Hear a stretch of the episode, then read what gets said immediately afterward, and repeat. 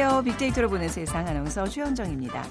자, 6월의 마지막 월요일. 어, 이제 곧 또 점심시간이죠. 점심은 누구와 어떤 메뉴로 먹을까 고민하고 계실 것 같은데, 원래 점심은 아침과 저녁 사이 마음의 점을 찍는다라는 뜻입니다. 영양 공급뿐만 아니라 하루의 중심에서 활력소가 되는 중요한 끼니죠. 근데 요즘은 그 의미가 무색해지는 것 같네요. 한 설문조사 결과를 보니까 응답자의 49.8%가 끼니를 해결하기 위해서 대충 먹는다라고 답했고요. 직장인의 13.3%는 점심시간에 혼밥을 한다고 응답했습니다. 그중에는 어, 자발적인 혼밥 쪽도 있지만 주 52시간 근무 시대를 앞두고 사실상 책상에서 음식을 먹는 알 데스크족도 늘고 있다고 합니다. 뭐 어쩔 수 없이 업무를 계속하면서 대충 식사를 한다는 얘기죠. 자, 오늘 세상의 모든 빅데이터 시간에 점심시간이라는 키워드로 빅데이터 분석을 해보도록 하겠습니다. 그런데 점심 먹으러 갈 때 똑같은 옷을 입고 있는 사람을 만난다면 어떨까요? 좀 당황스럽죠? 그래서 요즘 떠오르는 소비 트렌드가 나만의 옷, 나만의 신발, 맞춤 제작, customizing이라고 합니다. 빅데이터 insight 시간에 자세히 알아보겠습니다. 자, 오늘 문제 드리죠. 오늘은 6.25 한국전쟁이 발발한 지 68주년이 어, 되는 날입니다. 전국 곳곳에서 안타까운 비극이 시작됐던 6.25 전쟁을 되돌아보는 행사들이 진행되고 있는데 그중에서 어, 전쟁 음식을 재현하는 행사들도 있더라고요. 뭐 보리주먹밥, 쑥떡, 찐고구마, 찐감자가 선보이고 있습니다. 6월은 우리 역사에서 빼놓을 수 없는 달인 것 같아요. 뭐 2018년 6월에도 남북 정상회담, 북미 정상회담 등 역사적인 만남과 합의가 이루어졌습니다. 그리고 또 오늘 6.25 전쟁을 또 기리는 날이기도 하고요. 음, 6.25 전쟁 발생 연도로 오늘 맞춰주시는 게 비키즈입니다. 자, 자신 있으시죠? 보기 나갑니다. 1번 1919년, 2번 1945년, 3번 1950년, 4번 1953년. 두 분께 커피와 도넛 모바일 쿠폰 드리겠습니다. 휴대전화 문자 메시지 지역번호 없이 샵 9730이고요. 짧은 글은 50원, 긴 글은 100원의 정보 이용료가 부과됩니다.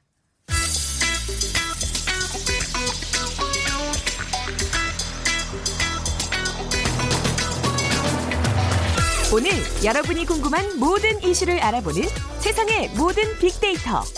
다음 소프트 최재원 이사가 분석해드립니다. 다음 소프트 최재원 이사 나오셨습니다. 어서 오세요. 네, 안녕하세요. 네. 저 점심 시간이 다가오면 이, 이, 이 방송 시간이 참 괴로워요. 이 배에서 꼬르륵 소리가 마이크를 타고 들어가지 네, 저희 않을까. 프로그램이 또 그런 특징이 있었어요. 그렇죠, 그렇죠.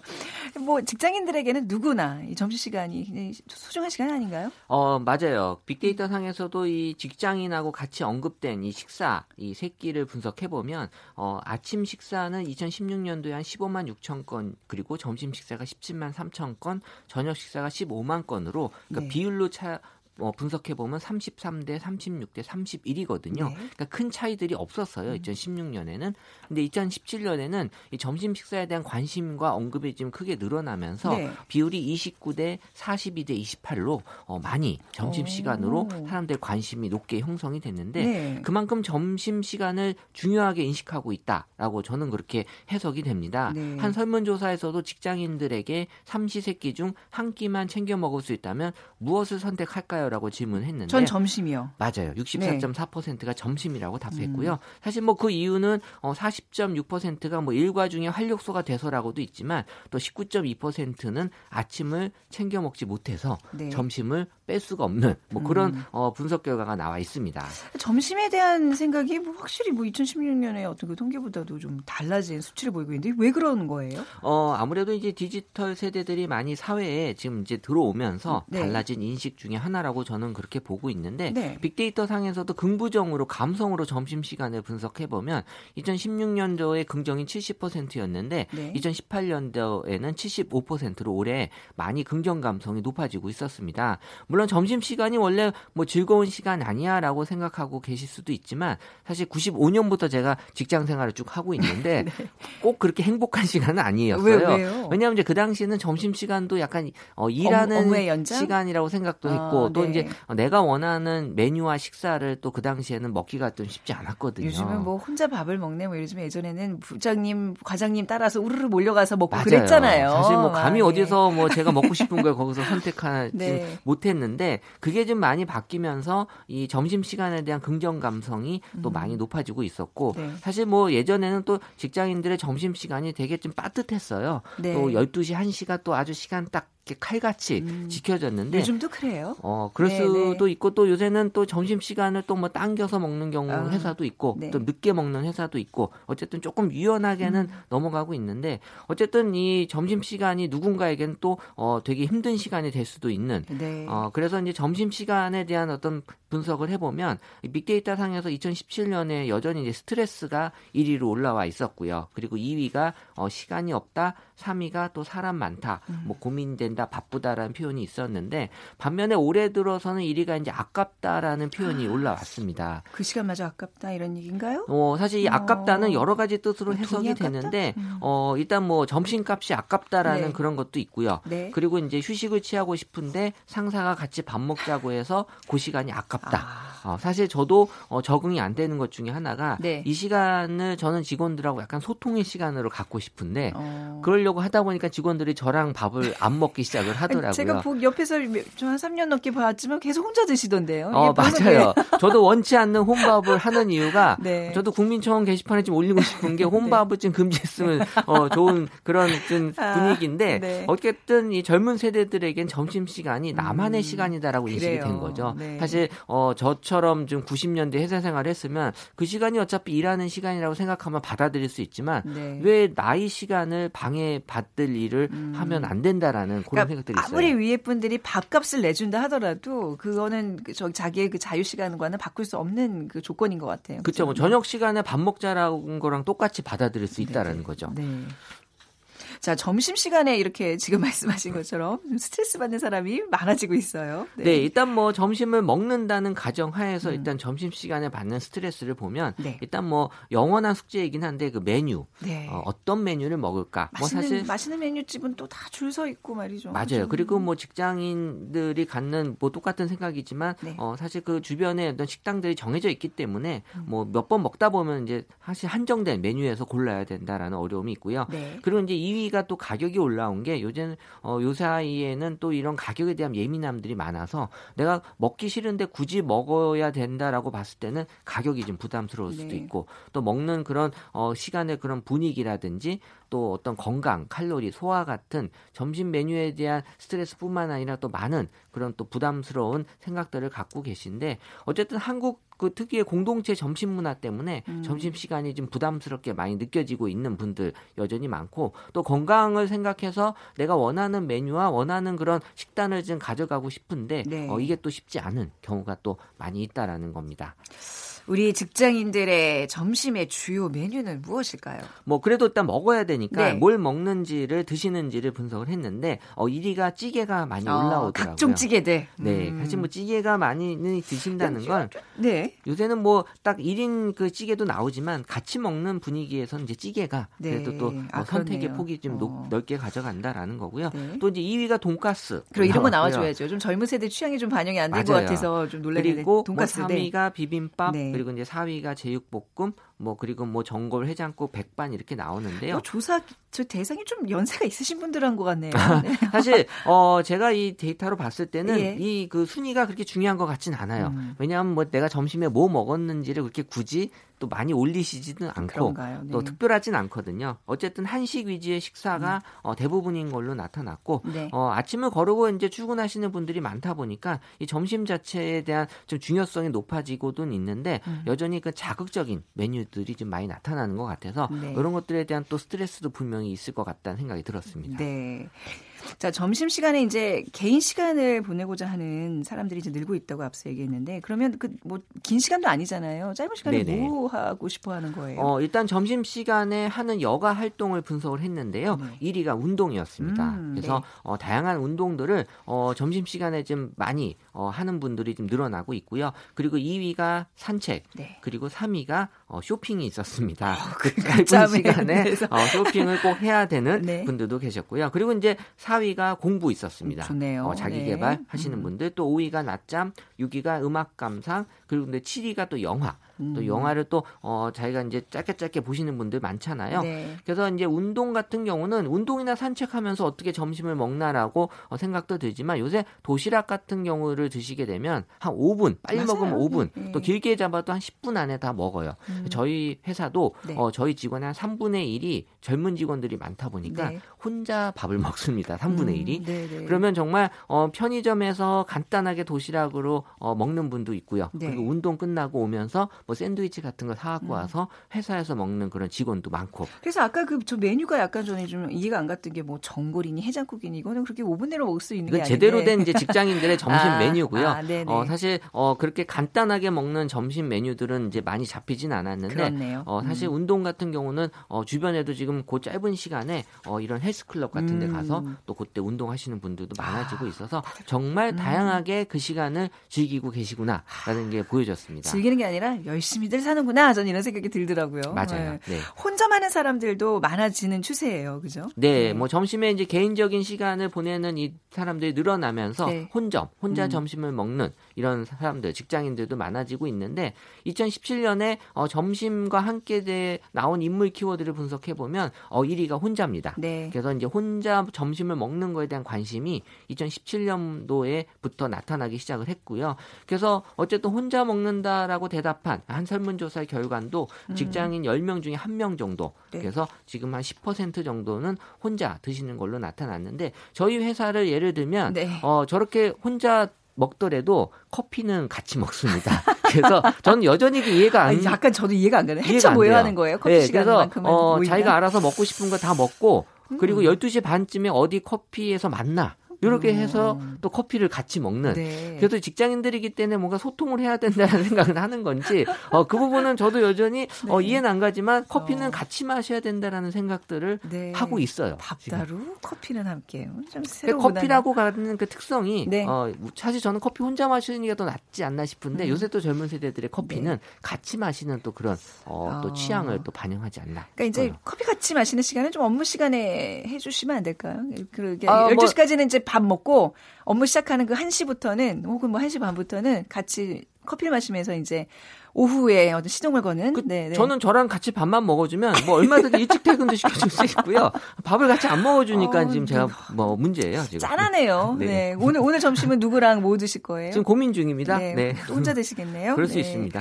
비키즈 부탁드릴게요. 네, 6월은 우리 역사에서 빼놓을 수 없는 달이죠. 2018년 6월 남북 정상회담, 북미 정상회담 등 역사적인 만남과 합의가 이루어지기도 했고요. 오늘은 6.25 한국 전쟁이 발발한 지 68주년이 되는 날입니다. 그렇다면 6.25 전쟁 발생한 연도는 언제일까요?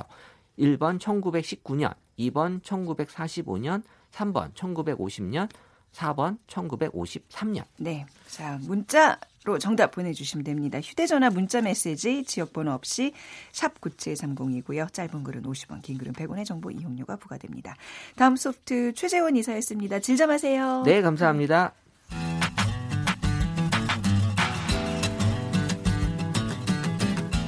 마음을 읽으면 트렌드가 보인다.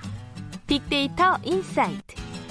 타파크로스 김용학 대표가 분석해드립니다. 타파크로스의 김용학 대표입니다. 안녕하세요. 안녕하세요. 네, 자 오늘 함께 또 나눌 어, 키워드는요 customizing입니다. 말이 어렵지만 맞춤 제작이죠. 네, 그렇습니다. 네, 소개해 주시죠. 남들은 갖고 있지 않은 나만을 위해서 만들어진 물건을 갖고 있으면 누구나의 로망일 겁니다. 네. 그런 것들을 소화하는, 어, 소원하고 있는데요. 오늘은 나만을 위해서 내가 좋아하는 것들만 넣어서 조립한다는 뜻을 갖고 있는 customizing 트렌드에 대해서 말씀을 드릴 겁니다. 네. 이 customizing이라고 하는 것은 고객의 주문을 받아서 만들다라는 뜻을 갖고 있는 customize의 음. 변형이죠.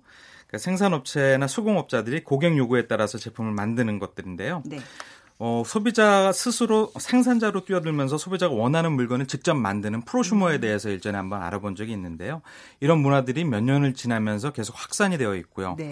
또 최근에는 개개인의 개성을 담은 개성 시대가 두드러지고 있잖아요.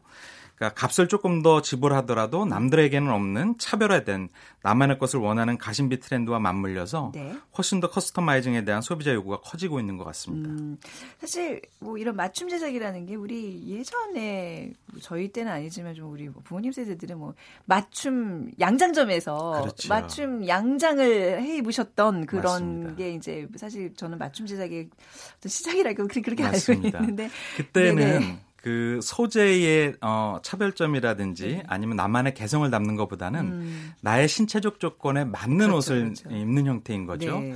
근데 최근에 패션에 이제 비스, 비스포크라고 하는 트렌드가 있는데 비스포크요? 네, 그것이 이제 맞춤 제작, 양장, 아, 뭐 양복 이런 것들을 뜻하는 것입니다. 음. 근데 최근에 보면은 소재뿐만 아니라 네. 자신의 개성을 디자인에 담아내는 형태의 네. 패션 트렌드들이 있는 거죠. 네, 그러니까 이제 뭐 양복, 한복 이런 거에 대한 어떤 그런 customizing이 아니라 이제는 좀 더 확대가 됐다는 얘기인데 이게 어떤 계기로 좀 대중적으로 이렇게 요즘 퍼져가고 있는 건가요? 네, 최근에는 한정판 운동화에 자신의 이니셜을 넣어준다든지 네. 휴대폰에 각인을 새겨주는 방식 등 아, 이렇게 유통업계. 전반으로 네네. 확장이 되고 있는데요. 네.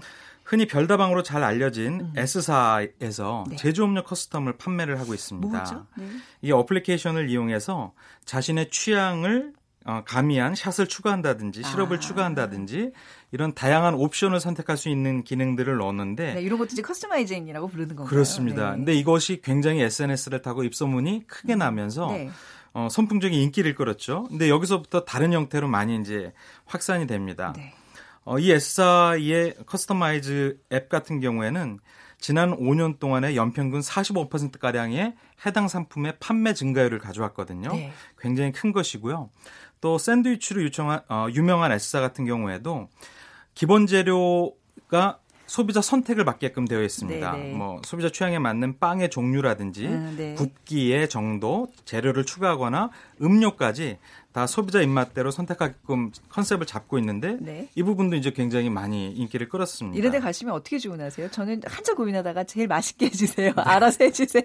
이게 네. 어, 저- 익숙치 않은 거죠, 아직. 저도 예. 처음엔 그랬는데요. 네. 어, 이 브랜드 같은 경우는 양이 적지 않습니다. 네네. 그리고 그 안에 이제 뭐 고기를 많이 넣을 수도 있고 야채를 많이 넣을 수도 있는데 음. 네.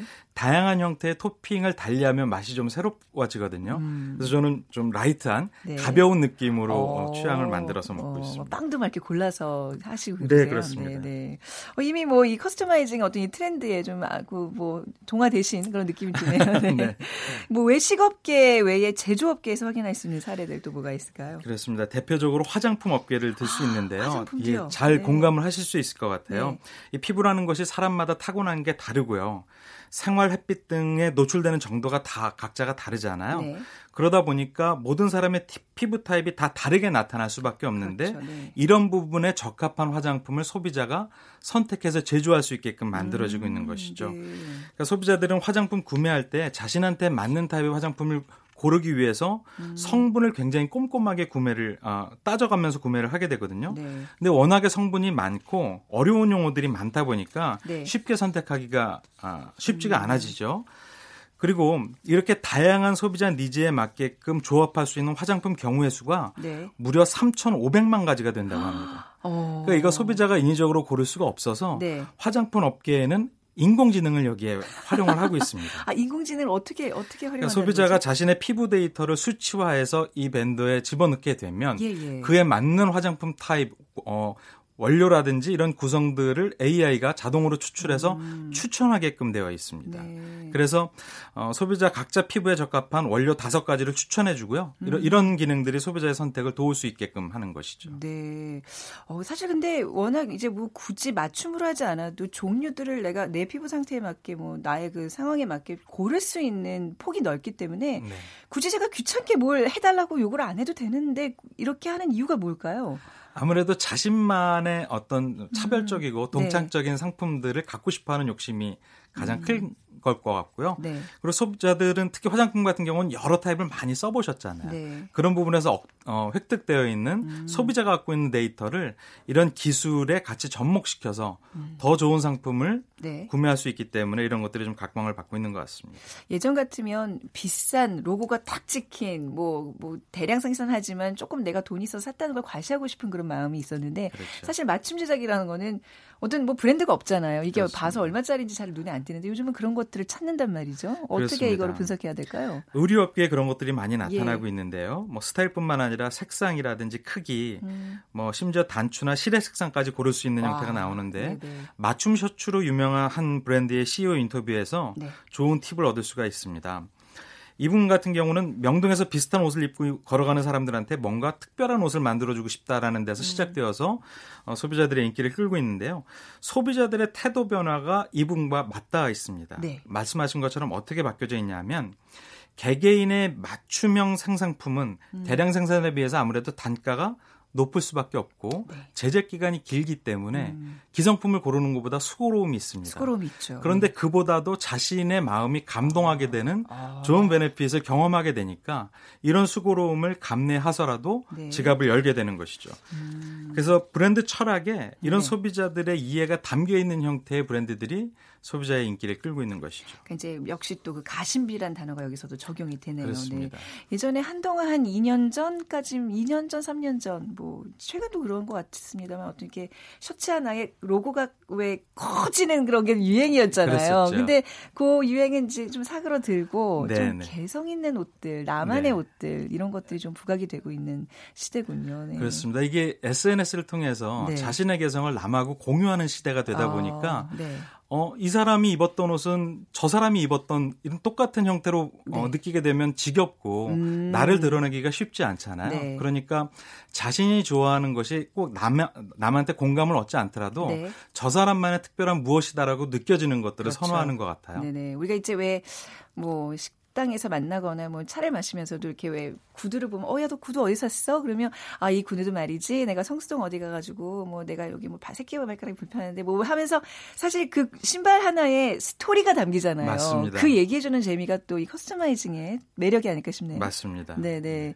그, 뭐, 가- 잘 가시지만, 뭐, 성수동이나 이런 데서도 요즘 그런 신발 맞춤 제작하는 게 아주 대인기라 그러더라고요. 그렇습니다. 신- 네. 어, 성수도랑 지역이 네. 음, 가내숭어업이 예전서보다 발달돼 있고 음, 네. 특히 이런 어, 가죽을 이용한 공예품들, 신발이나 가방 같은 것들이 네. 많이 몰려 있습니다. 아, 브랜드들이. 그래요? 네. 근데 어, 예전에 대통령께서 이 지역에 있는 한 브랜드의 신발을 신었고 네. 그런 것들이 화제가 되었잖아요. 네, 네. 그리고 이 지역 내에서는 그런 음. 어, 수제 어, 신발을 만드는 곳들을 지역적으로 정책적으로 지원을 하고 있습니다. 네, 그러니까 네. 굉장히 많은 수제 어, 장인들이 신발들을 아, 만들고 있는데요. 네. 그 모습이 저마다 다 다르고 음. 자신이 원하는 뭐 발의 형태라든지 높이의 형태라든지 음. 소재 형태 같은 것들을 소비자들하고 상담을 하면서 네. 어, 주문 제작을 해주고 있는데 이런 분들이 SNS 통해서 훨씬 더 많이 공유되고 공감을 얻고 있고 네. 그러다 보니까 더 많은 손님들이 찾아오게 되는 어, 이런 좋은 형태의 선순환이 이루어지고 있는 거죠. 네, 이런 맞춤 제작이라고 하지만 가격이 또 그렇게 많이 높아지거나 이런 건 아닌가 봐요. 어, 제 경험으로는 네. 특별히 많이 높진 않습니다. 네. 그런데 기성품에 비해서는 조금 더 높긴 하죠. 음. 기성품 같은 것들이 사회의 변화를 가져오게 됩니다. 네. 왜냐하면 대중의 어, 입맛을 충족하기 위해서 하나의 형태를 대량 생산하게 되면 소비자가 선택하지 않는 요소는 낭비가 되는 것이거든요. 네. 비효율이 생기게 되는데 소비자가 원하는 형태만 어, 생산 원료를 구매하고 제작하고 아, 네. 이렇게 되면 사회적 자본 자체가 네. 어, 이렇게 줄일 수 있는 효율성이 그러네요. 높아지는 형태로 변화하게 되는 것이죠. 네, 사실 요즘은 너무 이렇게 대량 생산으로 인해서 그걸 나중에 처리하는데 또그 비용이 많이 들고 이런 것들이 문제인데 네, 이런 것도 그렇습니다. 이제 어떻게 보면 트렌드로 자리 잡겠네요.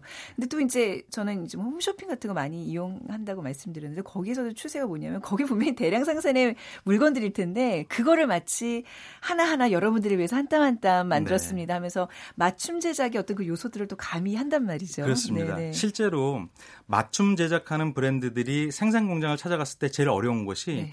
기존의 생산 프로세스를 바꾸는 것이 어려웠던 겁니다. 음, 근데 이런 것들을 꾸준하게 시장의 변화를 설명하게 되고 네. 전체적으로 개편하는 것이 아니라 부분적으로 효율성을 높일 수 있다라고 설득하게 되고 음. 그 결과물들이 좋게 나오는 사례들이 있다 보니까 네.